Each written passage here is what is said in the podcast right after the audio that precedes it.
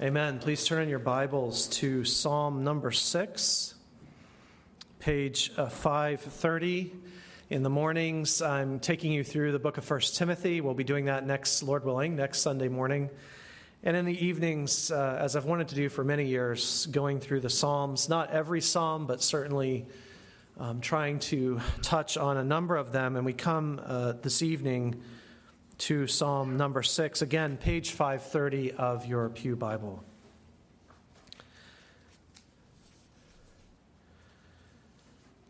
It's probably safe to assume that all of us here tonight have memorized the Lord's Prayer, or at the least, we can paraphrase uh, it without much trouble. Once we begin the prayer, Our Father who art in heaven, we can usually get through the rest on instinct, if nothing else. Now, as Pastor Trefscar reminded us recently, uh, the Lord's Prayer should probably be titled the Disciples' Prayer because it's a prayer taught by Jesus to his disciples, to us, as a guide to prayer. Jesus doesn't actually use the Lord's Prayer himself because he doesn't need to ask for forgiveness, and that's a key part of the Lord's Prayer. However, it is an amazing guide, and many things Jesus does, do, does pray throughout his life are reflected in the Lord's Prayer. But the Bible has more to say about prayer than just the Lord's Prayer. Jesus gave that as a wonderfully simple guide to prayer. But when we examine Jesus' own prayer life, it's very clear that he wasn't just reciting the same prayer over and over we find a rich diversity in his prayer life, depending on the situation he's in. For example, right now we're studying as a congregation John 17, what is called the high priestly prayer of Christ. In that prayer, Jesus speaks to his Father on the eve, or really just hours before his crucifixion. A little later that night, Jesus will pray quite differently, if you think about it. When he's in the Garden of Gethsemane, his prayers kind of change. He will ask that the cup might pass from him as he sheds tears. Throughout this wonderful diversity, this wonderful window into Jesus' prayer life, we can pick out a source. Jesus regularly prayed the Psalms, relying on them in the key moments of his life, such as his temptation and crucifixion. Probably the greatest example of this, the highlight of this, comes on the cross in his worst moment when he cried out with the words of Psalm 22 My God, my God, why have you forsaken me? Now, think about that for a moment. Jesus is fully God, the second person of the Trinity. He could use any language he wanted, any words he wanted. He could make up a better prayer just on the spot. But instead, he consciously, intentionally borrows from the language of the Psalms. But it's not just on the cross. Jesus' prayer life often follows the themes and language and ideas, concepts that flow from the Psalms. Jesus knew how to tap into the rich prayers of the Psalms and apply them in his own day to every circumstance he found himself in. So while the Lord's Prayer uh, does offer us a very good, inspired guide to prayer, as we grow as Christians, as you grow as a Christian, we need and we should develop a greater depth of prayer resources, especially from the Psalms. I begin this way tonight because this psalm, Psalm 6, addresses a situation. It speaks to a reality that is somewhat unique. Whereas the Lord's Prayer is general and can be used every day, even every moment, this prayer, like so many of the Psalms, targets a particular experience in the life of the believer. It reflects something that happened to David and something that can happen to us. I hope tonight to add this to your prayer life as Christians, we should not confine ourselves to simply repeating the Lord's Prayer or a few other standardized prayers. The Lord's Prayer is wonderful, it's priceless, but Jesus himself did not do that. Rather, like Christ, we should dive into the Psalms and the many rich prayers of Scripture, so that we are thoroughly armed with language for every occasion. So, look, so let's look together with that heading, that understanding at Psalm 6, and may it deepen your and mine prayer arsenal, the diversity of the prayers that we make even on a daily basis. So please stand and we'll sing, uh, sorry, say, read this uh, wonderful psalm together. It's really meant to be sung, of course, and prayed, but I'll read it to you uh, this evening. This is Psalm 6. O Lord, rebuke me not in your anger, nor discipline me in your wrath. Be gracious to me, O Lord, for I am languishing. Heal me, O Lord, for my bones are troubled. My soul is also greatly troubled. But you, O Lord, how long? Turn, O Lord, deliver my life, save me for the sake of your steadfast love. For in death there is no remembrance of you. In Sheol or the grave, who will give you praise? I am weary with my moaning. Every night I flood my bed with tears. I drench my couch with my weeping. My eye wastes away because of grief. It grows weak because of all my foes. Depart from me, all you workers of evil, for the Lord has heard the sound of my weeping. The Lord has heard my plea. The Lord accepts my prayer. All my enemies shall be ashamed and greatly troubled. They shall turn back and be put to shame in a moment. This is God's inerrant word. Let's pray now and ask his blessing on it. Father, we do thank you for the Psalms and the wonderful way in which they can enrich our prayer life as well as our, our life of worship, teaching us and tutoring us on how we ought to pray, how we ought to sing your praises. We pray uh, this evening as we look at Psalm 6 that you would apply it to our hearts, that you would write it upon our hearts, and that we would learn to use this psalm in a way that glorifies you, helps us, and ultimately brings glory to the name of your Son. And Father, we ask that you would do these things in Jesus' name and for his sake. Amen. Amen. Please be seated. If you're using the Pew Bible, and even if you're not using the Pew Bible, just your personal Bible, my guess is that Psalm 6 is already sort of broken down for you into three sections. There's probably little paragraphs there for you that show you that verses 1 through 3 kind of go together, that verses then 4 through 7 go together, and that 8 through 10 go together. So we don't have three points tonight because I want to have three points. We have uh, three sections to look at because this psalm, this prayer unfolds in three sections as the way the Lord has developed it. So, first of all, see with me in verses 1 through 3 uh, a plea for mercy, a plea for mercy in judgment that comes from David. Look at those verses again. He begins by saying, Oh Yahweh. And, and literally in Hebrew, it reads this way Oh Yahweh, not in your anger rebuke me, not in your wrath discipline me. Be gracious to me, O Yahweh, for I am drying up, I'm shriveling up. Heal me, O Yahweh, for my bones are in distress, and my soul is in great distress, greatly troubled. But you, O Yahweh, how long? This is a psalm of David, as you can see from the introduction. And it probably comes from a time in his life when his son Absalom is staging a national coup. You might remember that moment. Absalom had overthrown David's government. He had viciously assaulted David's wives in public, and now he was out to kill his father. This is really the only time in David's life that fits this particular psalm. And so we're pretty confident that that's the moment this comes about. But on top of that, most theologians and, and students of Hebrew in the Bible notice that Psalms 3 and through 5 go together and deal with the time of Absalom's rebellion. And so it's very, very likely, almost I'd say certain, that Psalm 6 is written during that period, those dark, dark days in David's life. But what is he saying here? David begins the psalm by admitting that he is under judgment from God. Again, in Hebrew, he literally says, Yahweh, not in anger judge me, not in wrath discipline me. In other words, I know you're going to do this. I know I deserve this, but don't do it this way.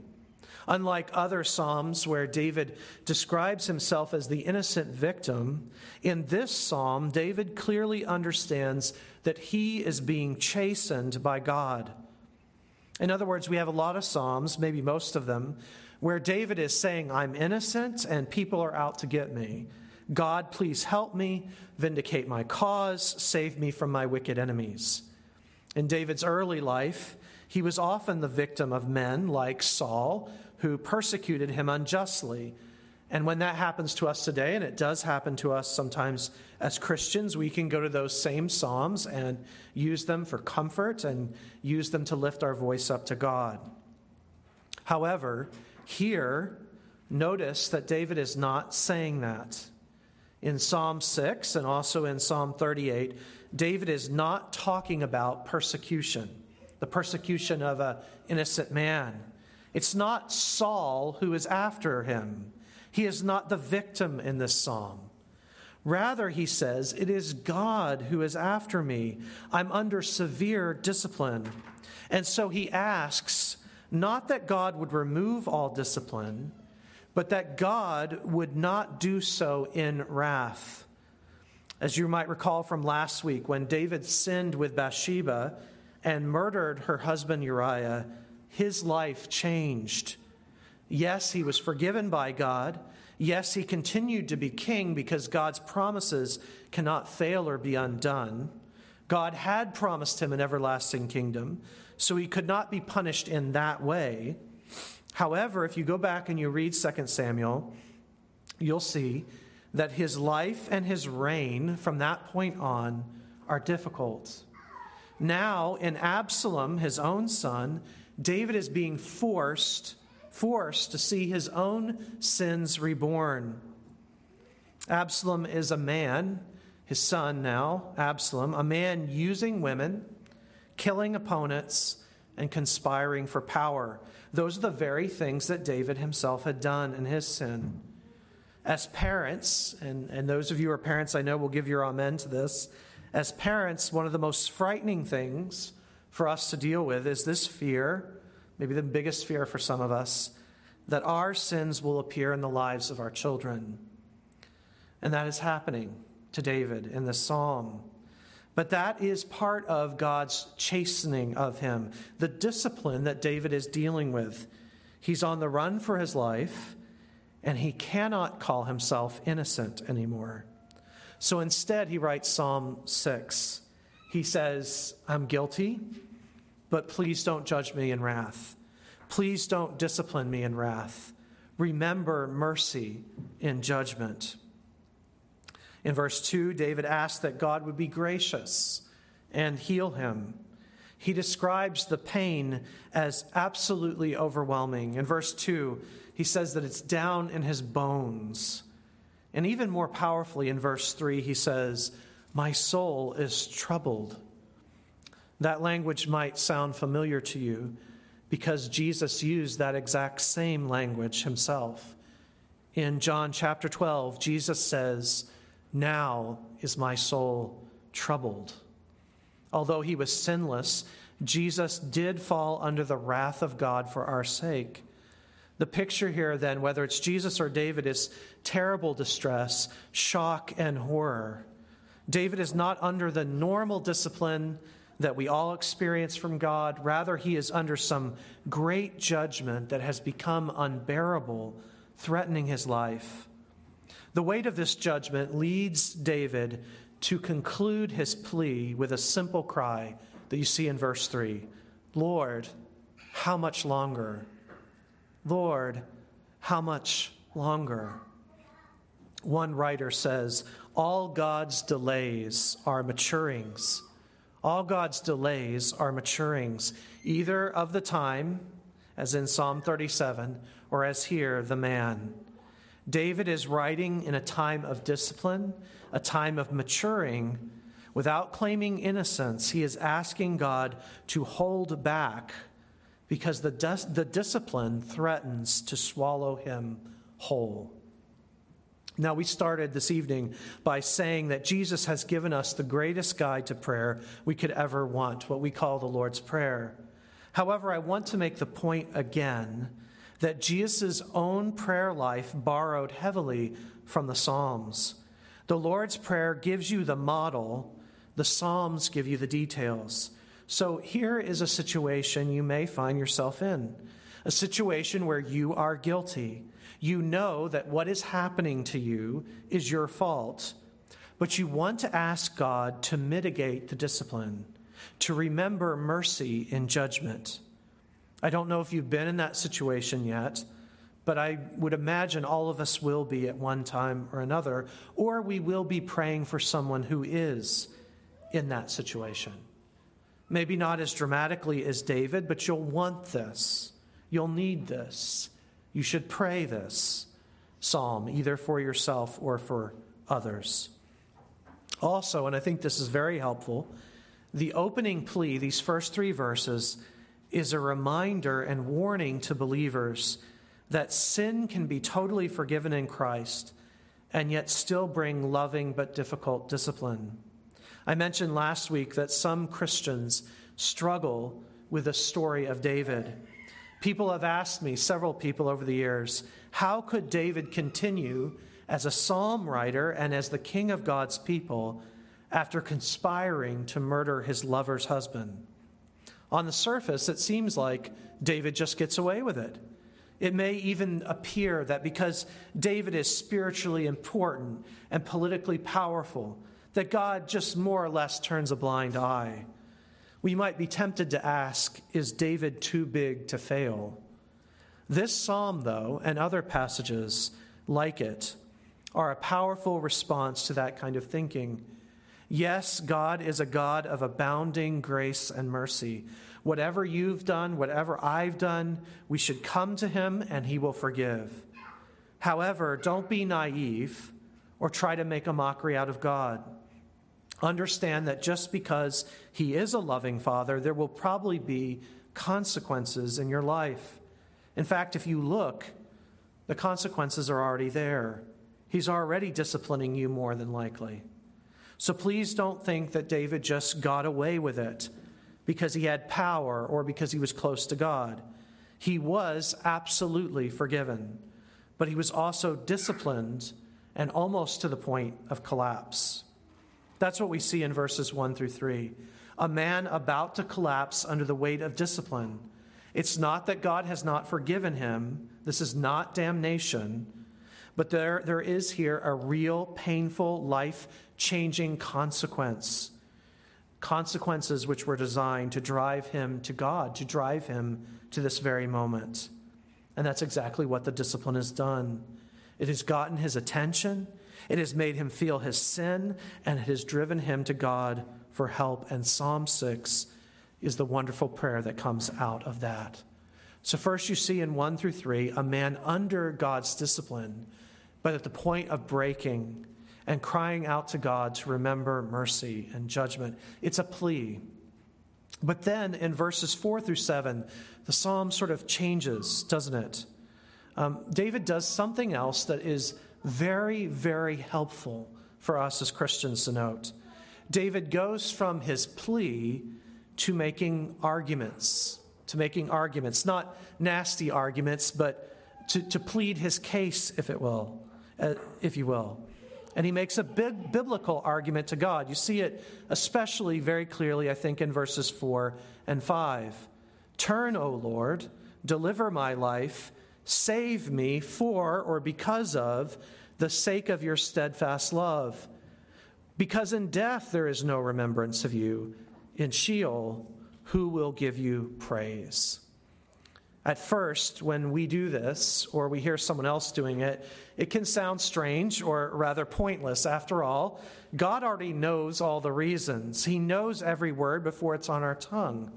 However, God is glorified by these arguments, and we profit from them as well. When we're deep in prayer with God on a particular topic, it is a good time to answer the question why? Why do I want this? Why am I praying about this? Why should I ask God to do this? And so, for, for no other reason, forming a humble argument to go with our plea is great for us. But more importantly, and you can see this in the psalm, praying like this is a reminder that our own righteousness is never the argument. Notice what David doesn't say. David doesn't say to God, God, I did this for you, I did that for you. And, and if you spare me, I'll do these things too. I've been so good up till now. No, David's argument glorifies God because David makes it about God. If I fail, says David, God's covenant love, his steadfast love, will be brought into question. The word here in the Psalms, translated steadfast love, is the word usually meaning simply covenant faithfulness. In other words, do you see what David's doing? He's not appealing to anything in himself, but rather he appeals to God's promises. If David is destroyed by his enemies, God's covenant promises have failed. God has a promise to establish David and his throne forever and his seed. So David is on firm footing when he makes this argument. The argument does not disrespect God, it actually glorifies God because it's rooted in God. He is claiming the covenant promises that God has given him. The same is true for his second argument, which comes in verse 5. If David dies, he will no longer be able to praise God publicly. No doubt David is thinking of those times when he led all Israel up to the temple to praise God. I know this is really hard for you to imagine, so just kind of try tonight, but imagine how powerful it would be if our king, our president, our governor was actually involved in leading us in worship. That's what David did. David did. So if David is struck down, the voice of praise that he has been offering will fall silent. A quick note here some critical scholars and thinkers will read verse 5 and they'll say, aha, see, David didn't believe in an afterlife. But that's not what David is saying here. The word remembered here in Hebrew means to praise or to worship. So David is not saying, if I die, I won't remember God. I won't have thoughts. I'll just be worm food. That's not what he's saying. No, he's saying, my voice, the voice of praise on earth, my leading of the congregation in worship, that voice will go silent. And I don't want that to happen. Again, notice that the argument is rooted in God and his glory. David isn't just asking to ask, he has reasons, godly reasons. One final reason or holy argument is made in verses 6 and 7. Here, David powerfully pictures himself in intense sorrow. His bed has become a pool of tears, he says. We could say today he's cried himself dry. He, he can't cry anymore over this situation. And now, he says, verse 7 My eye grows weak because of all my foes. Now, remember this. This is so important. Remember Psalm 2. Psalm 2. David's enemies are also God's enemies. The surrounding nations and some traitors within the nation of Israel, like his son Absalom, have set themselves against the Lord and against his anointed, saying, Let us burst their bonds apart. David is a king surrounded by other nations, far larger and more powerful. These nations laugh at David and at his God. And so David's argument here is really powerful, isn't it? If God does not bring an end to this discipline, his promises will fail, his praise will diminish, and his enemies will win. Now, those are three powerful arguments worth making, worth singing, worth praying. Tonight, I want to encourage you to make biblical arguments in prayer when appropriate. I'm not saying uh, that this is something that you have to have in every prayer, but I do think it's a valuable skill that we need to learn we need to take the time to think out why. Why should God do this, what we're asking? What's at stake? If we do that, if we do that, if we think about these arguments, there are some prayers we may just lay aside, many that we just won't say, and many, many more that will be greatly strengthened. Holy, holy argumentation is fully biblical. It glorifies God and it helps us to get to grips with what we are really praying for and why we're praying for it. One uh, commentator in the Old Testament that I enjoy a lot is Dale Ralph Davis, and he makes this comment when he's commenting, preaching on Psalm 6. He says, I don't want to reduce prayer to an exercise in logic, in arguments, but I would guess that too few believers give much thought to the use of arguments in prayer. No one can fail to see how highly emotional Psalm 6 is, and yet, with the place it gives to argument in prayer, it is highly rational as well. Pushing ourselves to bring reasons for our requests may help us see how shoddy some of our petitions are, or it may encourage us if we seem to muster a cogent case. Argument in prayer shows that we are called to thinking in worship. So we've seen a plea. We've seen how David then musters these holy arguments, what's at stake in his request. And then the last stanza, verses 8, 9, and 10, which you have there in your Bible, he suddenly turns to confess his confidence that God will hear him. So David is in the middle of this incredibly emotional prayer. He's just talked about his bed becoming a, a pool of tears. He believes himself to be near to death.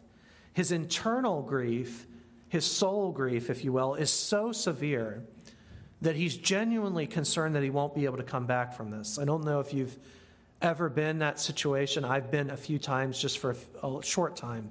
But he, he's at the point where the internal strain of God's discipline, the weight of his sin, is such that he's not sure he can survive it.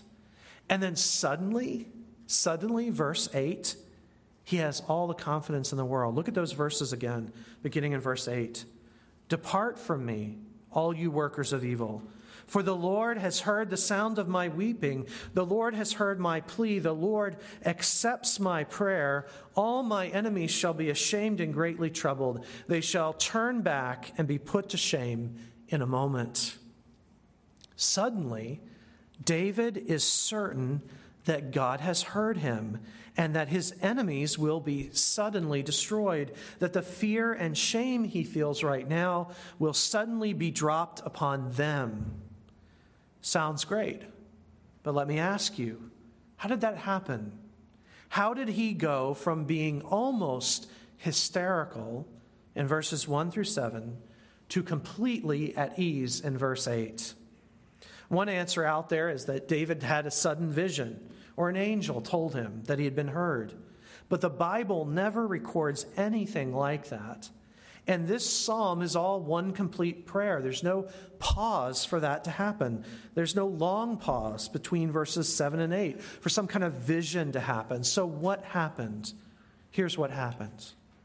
As David prayed, Psalm 6, he made his holy arguments, and in the midst of that, he received his answer. He's praying, you see, and saying, God, if this doesn't change, I will die your promises will fail, and my enemies will win. And by the time he's done saying that, he realizes, oh, right, that can't happen. Do you see? His own holy arguments have brought him comfort. God cannot lie. His steadfast love is forever. God has promised David an eternal kingdom.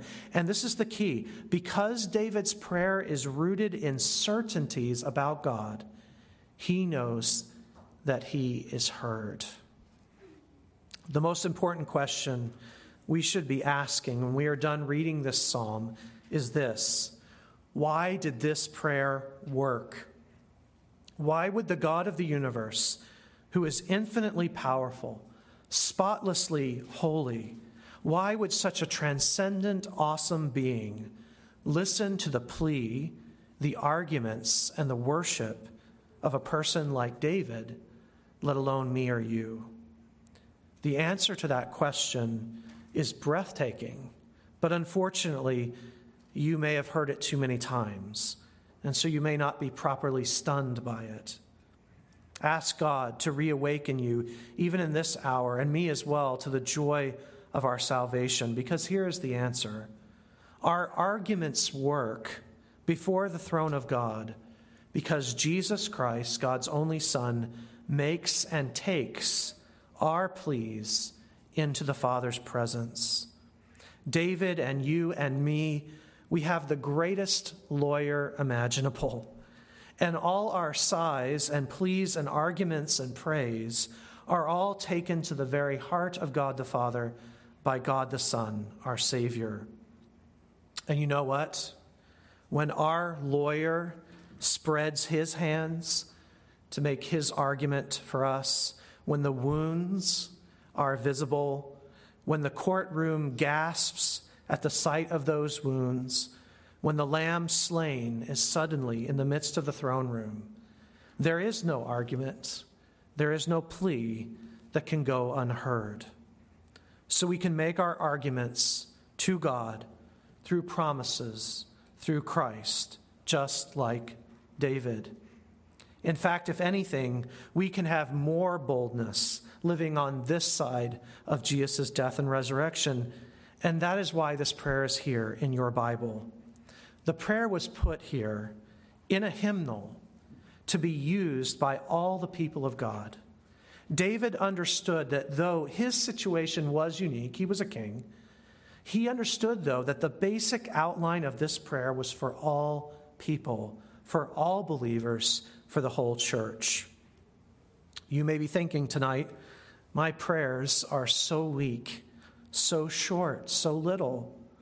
You may, some of you said this to me, you say, Pastor, I don't have your gift or Pastor Trefskar's gift for public prayer.